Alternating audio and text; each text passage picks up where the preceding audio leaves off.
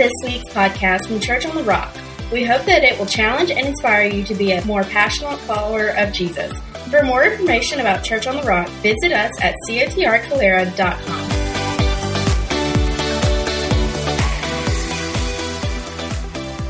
I believe it. Hey, um, I, so I want to share a story with you real quick before we kind of get in. And I heard um, this story about this older couple who had been married, who had been married like 60 years, all right? And um, they had been married for 60 years and they had never had an argument and they had never said a cross word to each other their entire 60 year marriage. That's, that's, that's a miracle. Yeah, right? right?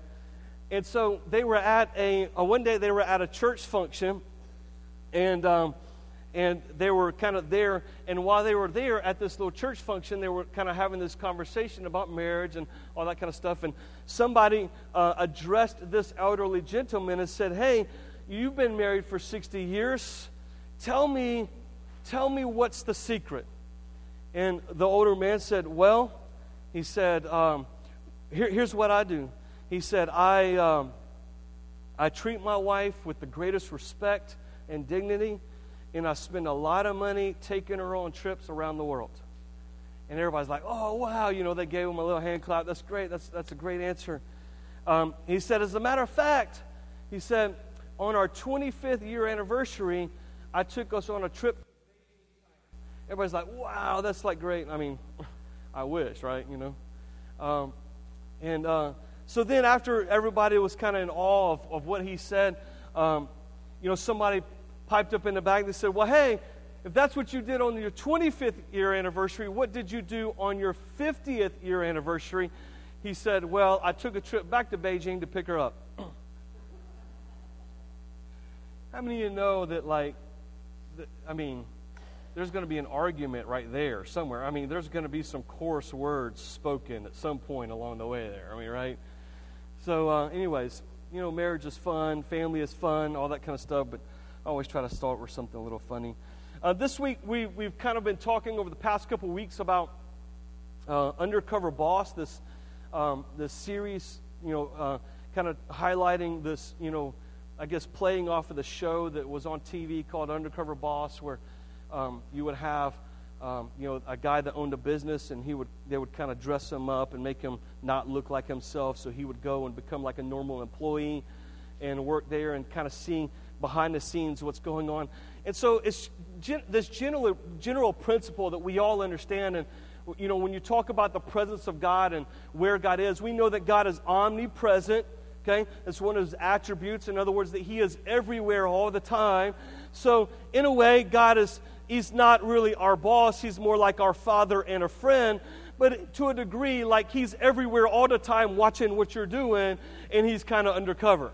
Because a lot of times you don't really think about the fact that God is everywhere all the time watching what you're doing. And so, you know, a couple weeks ago we talked about how, uh, you know, so we we're talking from the standpoint of biblical occupations that we find in the Bible that can teach us lessons about, you know, our walk with God. And so um, the first one we were talking about was a farmer, right? That we all sow seed, but we don't all reap the same thing, okay? So it would be foolish, you know, the Bible says, uh, do not be, um, do not be fooled.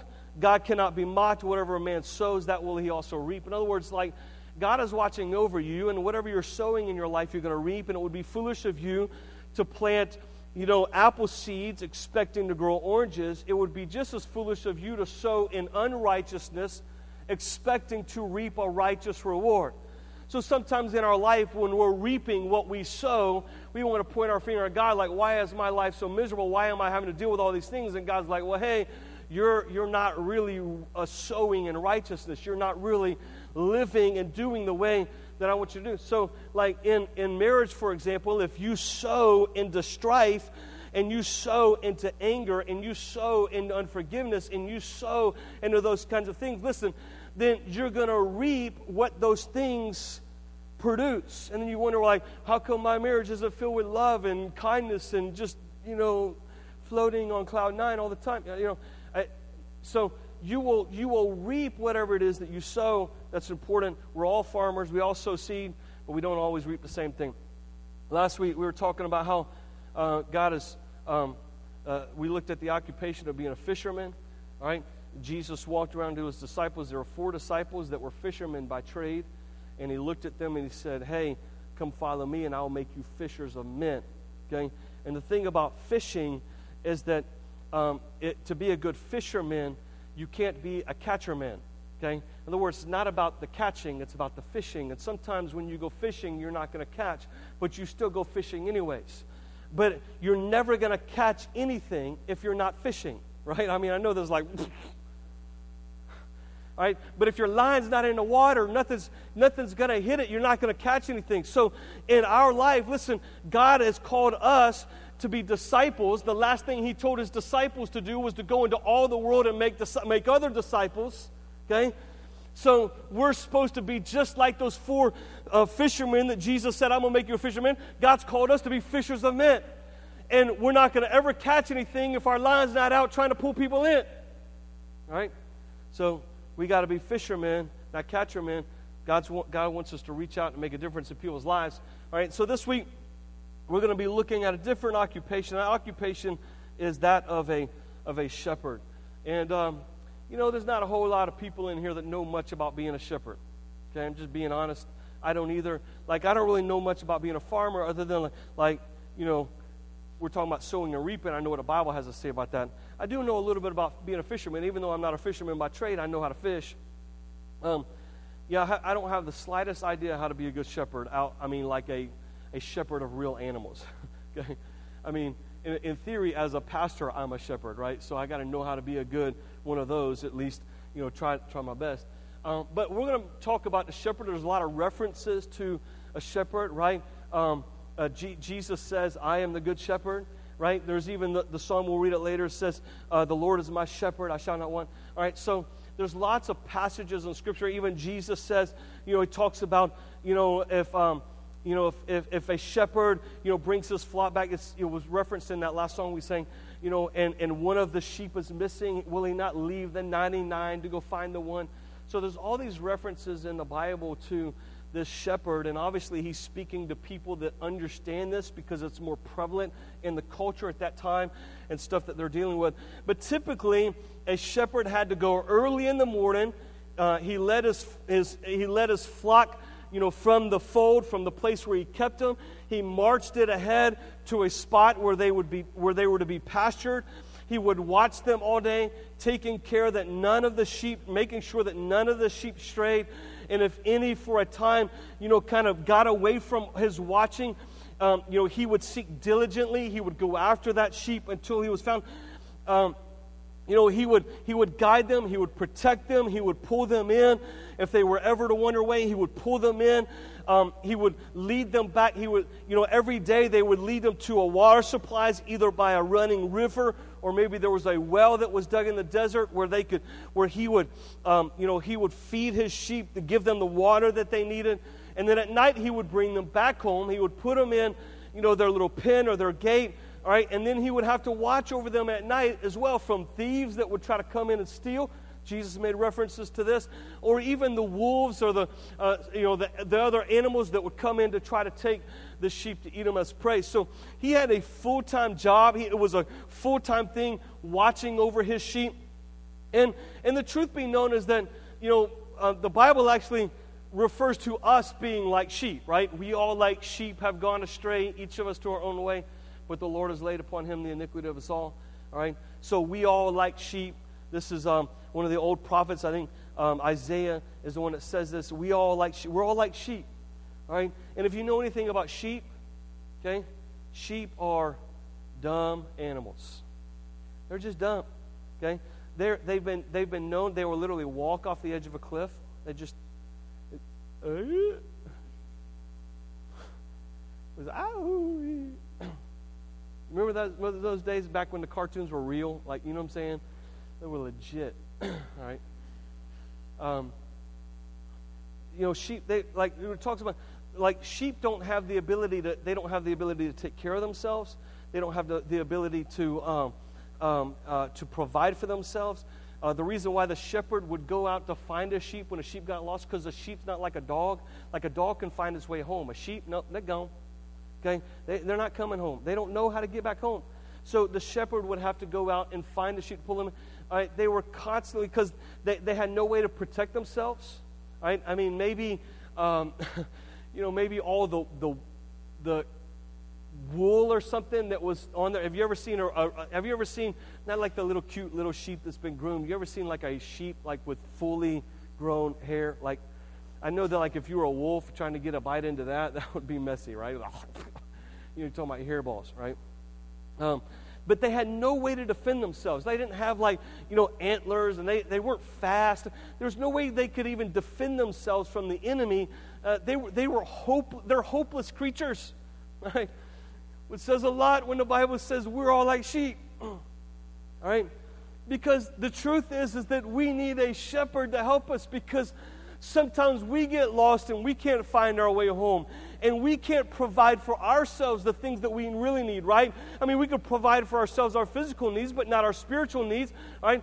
We can't provide for ourselves. We can't find, we can't find our way to, we can't work our way to heaven. We have to have the good shepherd to come and to guide us, to be the open gate for us, to lead us. And he leads us, you know, beside still waters and into greener pastures and all these kinds of things. We are, we are hopelessly in that situation. We're all like sheep. But the, but the thing is, is that when you read the scriptures, one of the things that Jesus was, was trying to do, and, and, this is why it's so important. Like if you're on a, a Bible reading plan, stay with it but man, it would be it would be really good if you just read through the Gospels. Just take the Gospels and read them over and over and over again. Why? The, the reason is is because Jesus spent a lot of time trying to. Matter of fact, the vast majority of the time in the Scriptures, we find that Jesus um, was always trying to change the way the disciples thought. Like he was trying to get them to change their thinking because they were growing up in a society that thought a certain way, and he wanted them to think differently than the way that they were always thinking, right? And like when they were feeding the five, the, the, um, uh, the 12, you know, 5,000 people with five loaves and two fish, and, and they said, hey, Jesus, all we have is five loaves and two fish. And Jesus like, well, hey, feed the, feed the multitudes. And they're like, what, what do you mean feed? All right?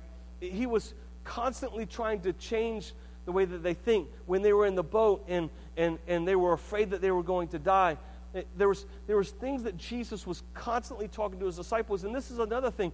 Like, Jesus was constantly trying to get his disciples to stop thinking like sheep and start thinking like a shepherd. Right? It was all of his disciples.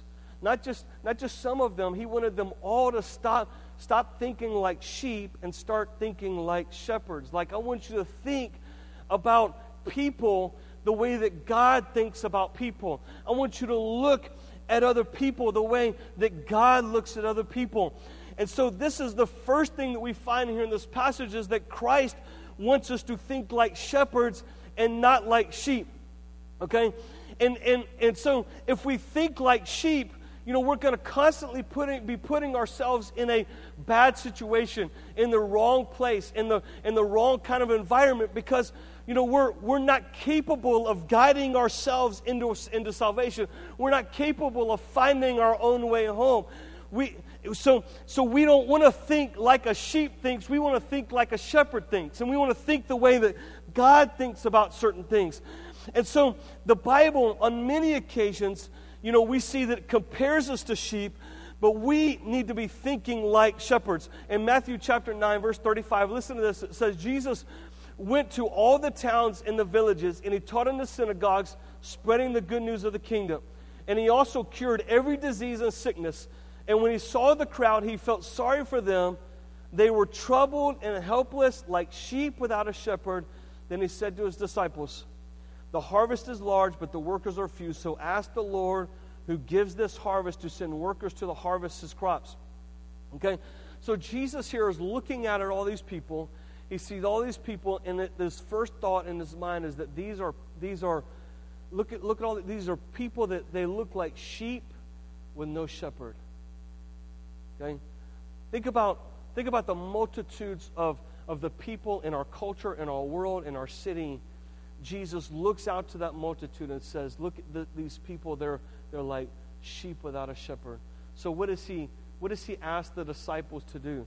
He doesn't say, pray that God will send all the sheep home. Okay? He says, pray that God will raise up shepherds. Okay? Right? Or he says workers. But, but the reference here is this idea that there needs to be shepherds to go get the sheep.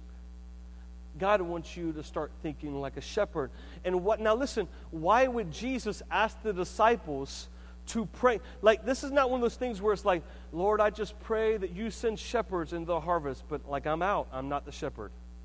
Like, God wouldn't be telling them to pray for shepherds if He didn't have the expectation upon them to take that call as well.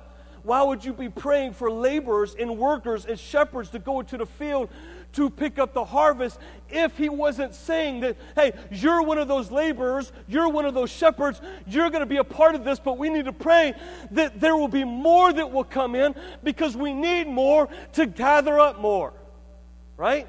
We need more to gather up more. So God wanted his disciples, they're thinking like shepherds. Okay, so he wasn't telling them to pray, God send laborers, but I don't really have the time, but I really hope you find some other people to go out and be laborers. No, no, he was, you know, it was all inclusive.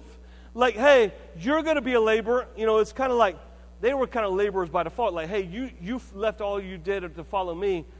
You know, tag, you're it, but you, you need to pray and ask for more because we're going to need more, right? We're going to need more. I mean, think about this, for example, like Jesus. Think about the idea of, of go, like the Bible says, to go into all the world and make disciples, right? Jesus went into the world and he made disciples. He had 12 disciples. He had 12 people that he invested into a lot. Now, there were more people that were Christ followers out on the fringe, but there were 12 in particular that Jesus invested his time into, right? and even one of those walked away. So if all the, all the ability that Jesus had was to invest in 12 people, and yet he still wasn't even able to convince one of them to stay with it, why would we think that we have a greater capacity than Jesus? Well, I, I could disciple the hundreds. You know, I mean, Jesus could only do 12, and even one of them still walked away. Right?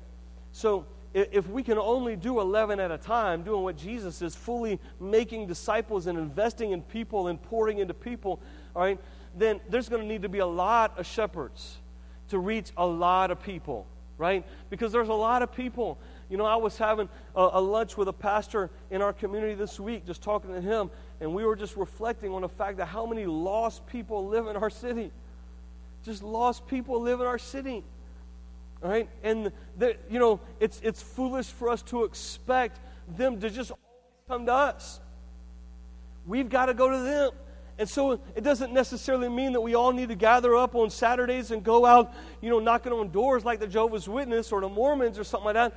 But it does mean that, like, where you work, where you go, you need to be fishing.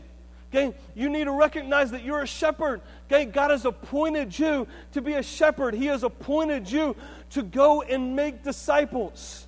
Okay? He has commissioned you. He has anointed you. He has placed his hand upon you. He has, you know, poured his anointing oil over you. And he has, he has anointed you to walk out there and to make disciples wherever you go wherever you're living, whatever you're doing. It doesn't matter if you're in middle school, in high school, okay, wherever you work in your job. Okay, God has placed you around people so that you can make disciples. So we have to we have to recognize that and understand that not only do we have a responsibility to take up the mantle and the call of God upon our life, but we also have the responsibility to pray that God will birth more, right? Because this is what Jesus did. Jesus, Jesus found 11 people. He said, I'm going to pour you, and I want you to go pour into other people. And they went and poured into other people, and those people poured into other people. And that's how it works. That's how we make disciples. That's how a movement begins. But it begins by investing in other people. Okay? Not ourselves, in other people. Right? Matthew chapter 18, verse 12, Jesus said, what do you think? Suppose a man has a hundred sheep and one of them is strays. Won't he leave the 99 sheep in the hills to look for the one that is straight? I can guarantee you this truth. If he finds it, he is happier uh, about it than the 99 that have not strayed. In the same way, your Father in heaven does not want any of these little ones to be lost. All right? So, um, again, it's another reference to this idea of shepherding. Is and, and Jesus is teaching them a philosophy, a mindset that they're supposed to have. Like Our Father who is in heaven is, is supposed to be, uh, you know, Jesus. Okay, so let's put this way. Um, the Bible says that Jesus was, um, it, the, um, he was a mirror. Like if, if what we see in Jesus is what we see in the Father. Okay, Jesus only did and only said what he what he saw his Father in heaven do, or he only said what he heard his Father in heaven say. So we know that Jesus is an exact reflection of our heavenly Father. In other words, if you want to know what father, our Father, our heavenly Father is like, look at the life of Jesus. Okay, and you will see what he's like. All right. So if Jesus here is um, on the earth and he is talking about the Father, then we have to know that this is also a mentality that Jesus has. In other words, Jesus is saying, My own heart, my own passion, my own desire, if one walks away, I want to go find that one, and there will be more rejoicing over that one that is found than the 99 that stayed because God wants everyone to come to Him, because God loves everyone equally. And Jesus was saying that that's my heart as well. That's the reason why I'm here, is because I'm here to reach the one, I'm here to impact the one. And guess who we're supposed to be more and more like? Right? Romans says that God's will for us is that we become more and more like His Son. Okay? So we become more and more like the Son, and the Son was like the Father. Okay? And Jesus said, the Father says, the Father doesn't want any little one. So what I'm trying to, what I'm doing is drawing the circle back around that if the Father has this passion in him, that he doesn't want anyone to not come to him, then that passion should also exist in us. All right? Which, by the way, is the heart of a shepherd. Right? I, I don't want any. And, and he was doing this, he was talking about this from the standpoint of like uh, current day people, people that lived in that particular time, under, would understand this illustration. They would understand that any reasonable shepherd, if they lost one of their sheep, they would leave the 99 to go get the one. That's what shepherds do. It's just what you do. Uh, if you're going to, you know, be consistent with, you know, your, uh, your job and, and, and you're going to be a good person at what you do, that's just what you do. And so this illustration still rings true today is that God wants us to be shepherds. He wants us to stop thinking like sheep and start thinking like shepherds. Like we, we have a responsibility, listen, not only to go out and to be fishers of men and to be fishing and to catch and pull them in, but also to be good shepherds. They, listen, God puts people in your life. I know that, like, this isn't one of those things where it's not a thing where, like, you lord over people because a good shepherd doesn't, a good leader doesn't lord his position. In other words, like, somebody that truly understands influence and leadership knows that you don't have to have a position to be a great leader.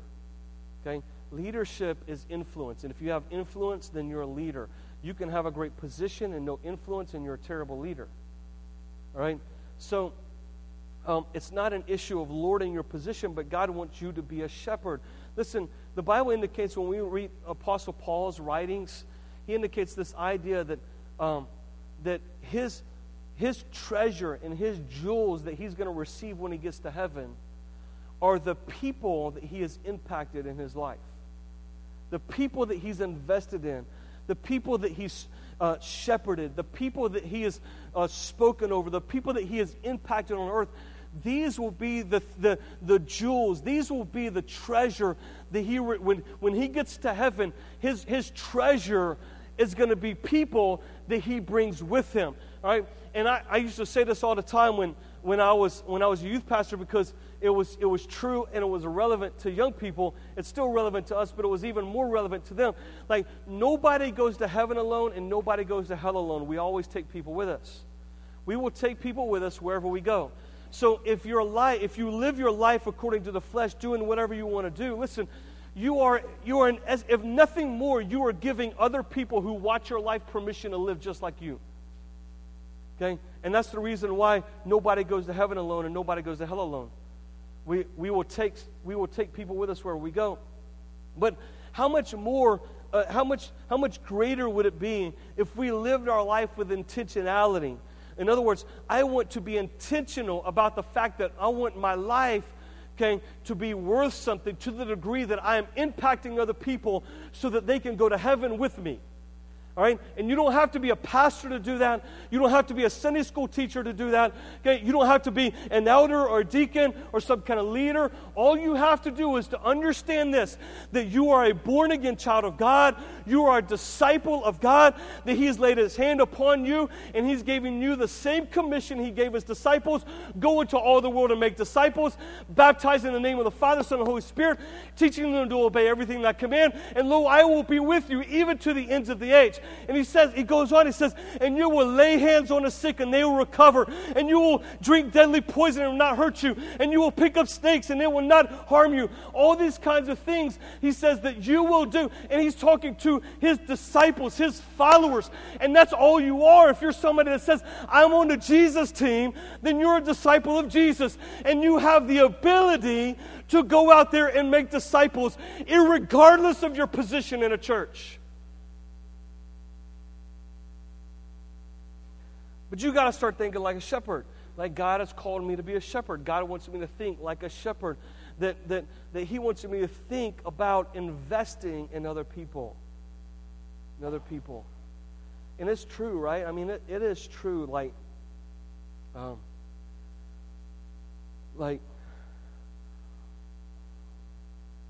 um, the man with the most toys still dies. I'm, I'm never seen a U-Haul following a hearse. Right?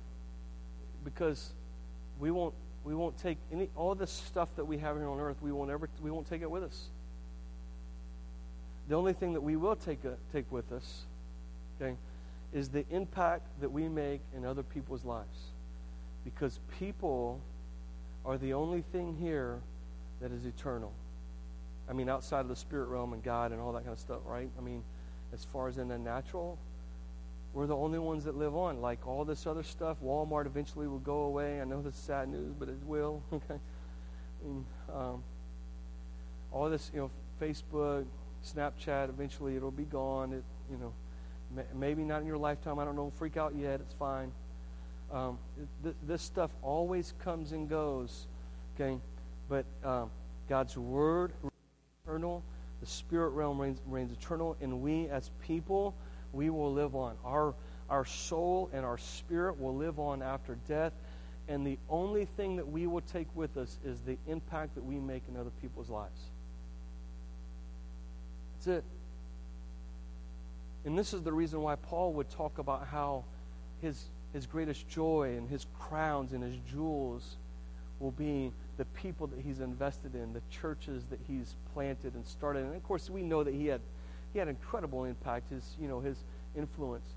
It doesn't doesn't change the fact that well you, you may not be able to be Paul or you may not be able to be Billy Graham or something like that, but God still like you you still have you still have a talent somewhere.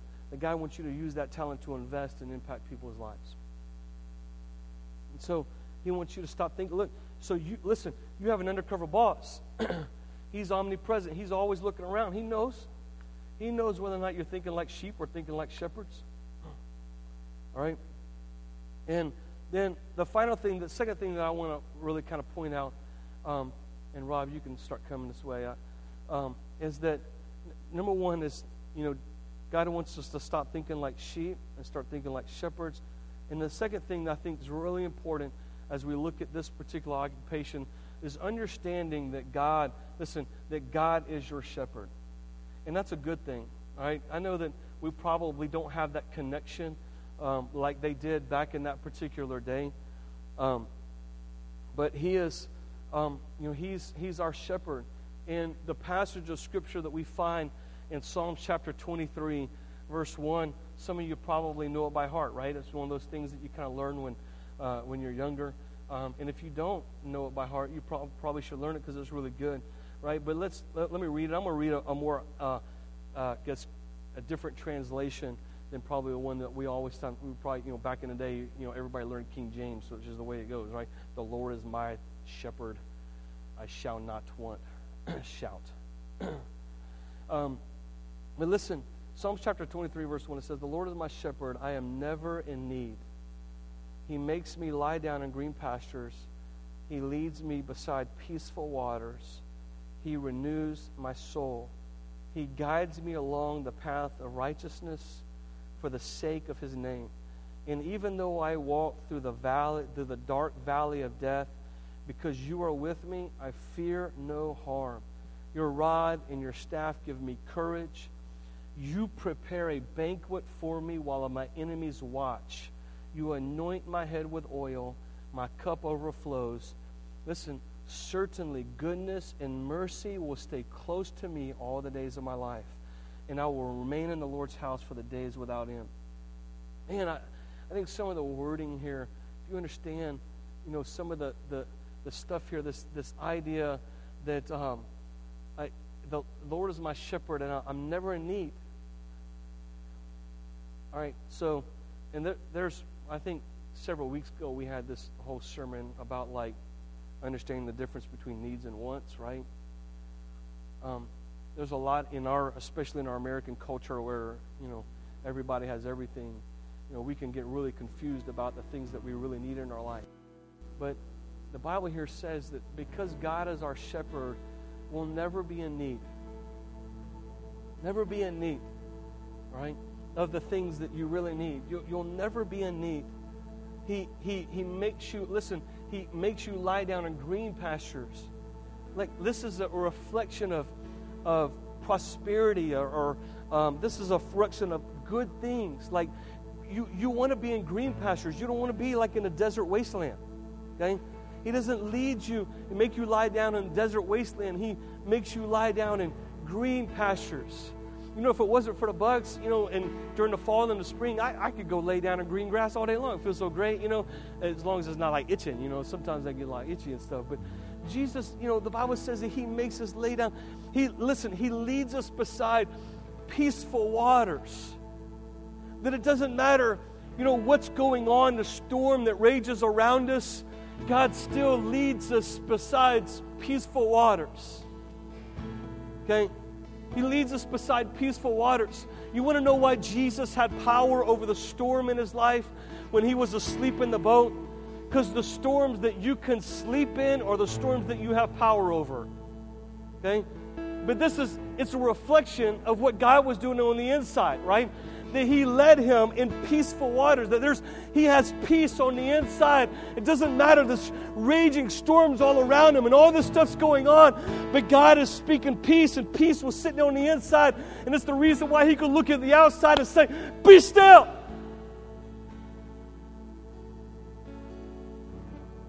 Come on. He guides me along the path of righteousness, even though I walk through the dark valley of death.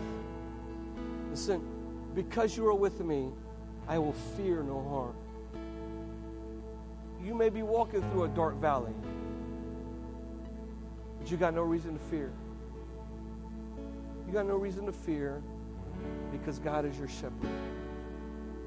He's your shepherd. Listen, your rod and your staff give me courage. Um, you prepare a banquet for me while my enemies watch. I think this is interesting. You know, um, you think about this like the shepherd leads the sheep out to eat and to graze, knowing that probably up at the tree line or in other places there's probably predators watching over the sheep. Man, I can't wait to have one. But because he's a good shepherd, he won't let any of them get there, right? You know, David was a good shepherd, and we read about him how he would kill the lion and the bear who would try to attack his sheep. It was a great reflection of this idea uh, that that, that even in these moments of my life, that, that the, these trials and difficulties, or no matter what I'm going through in my life, listen, that God prepares before me a banquet in the presence of my enemies. That my enemy, you know, has to watch me, okay, live in peace and rest and abundance, knowing that I can live that way because of what God has done for me Okay, listen, certainly goodness and mercy will stay close to me. Don't you want, don't you want goodness to stay close to you? About you? I do. I want, I want goodness to stay close to me. I, listen, I want mercy to stay close to me because, man, sometimes I do some things and uh, I don't deserve goodness, but I need His mercy, right? His mercy. His mercy says that um, I won't give you what you deserve. Right? I need the mercy of God in my life because sometimes, you know, sometimes I'm not at my best moment. Sometimes I'm not doing my best. Sometimes I'm not living my best. And I need I need God's mercy. And this is what the Good Shepherd does. He says, in, in this, David's kind of reflecting as he's writing this. He's, David understood what it meant to be a shepherd. He understood what it meant to be a good shepherd. And he says, God, the Lord is my shepherd. He watches over me. And this goodness and this mercy will stay close to me all the days of my life. And it really goes back to this reflection of what we were talking about at the end of the worship that you know, I mean, you know, because we're all like sheep. God is this really good shepherd that watches over us. He's always come after us. It's always been Him chasing us. It's always been Him looking after us. It's always been Him coming after us. It's always been Him watching over us in the midst of our greatest trials and our greatest difficulties. It's always been Him. He's always been a good shepherd.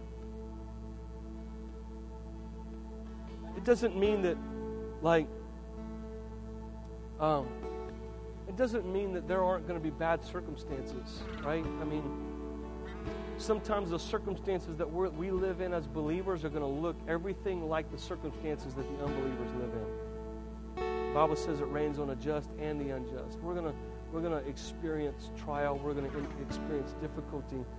The difference is is that we have a good shepherd and even though we may not feel His presence, even we may not understand why we go through the things that we go through, uh, it, it shouldn't ever get us to the place where we question how good God is. Because even though I, I don't know the answer why, I still believe that God is good. And generally, when I walk through that, once I get to the other side of that valley of the shadow of death, right? You've been there before generally, once you get to the other side, you look back and think, oh, well, it was the Lord that was with me all along. Will you stand to your feet this morning?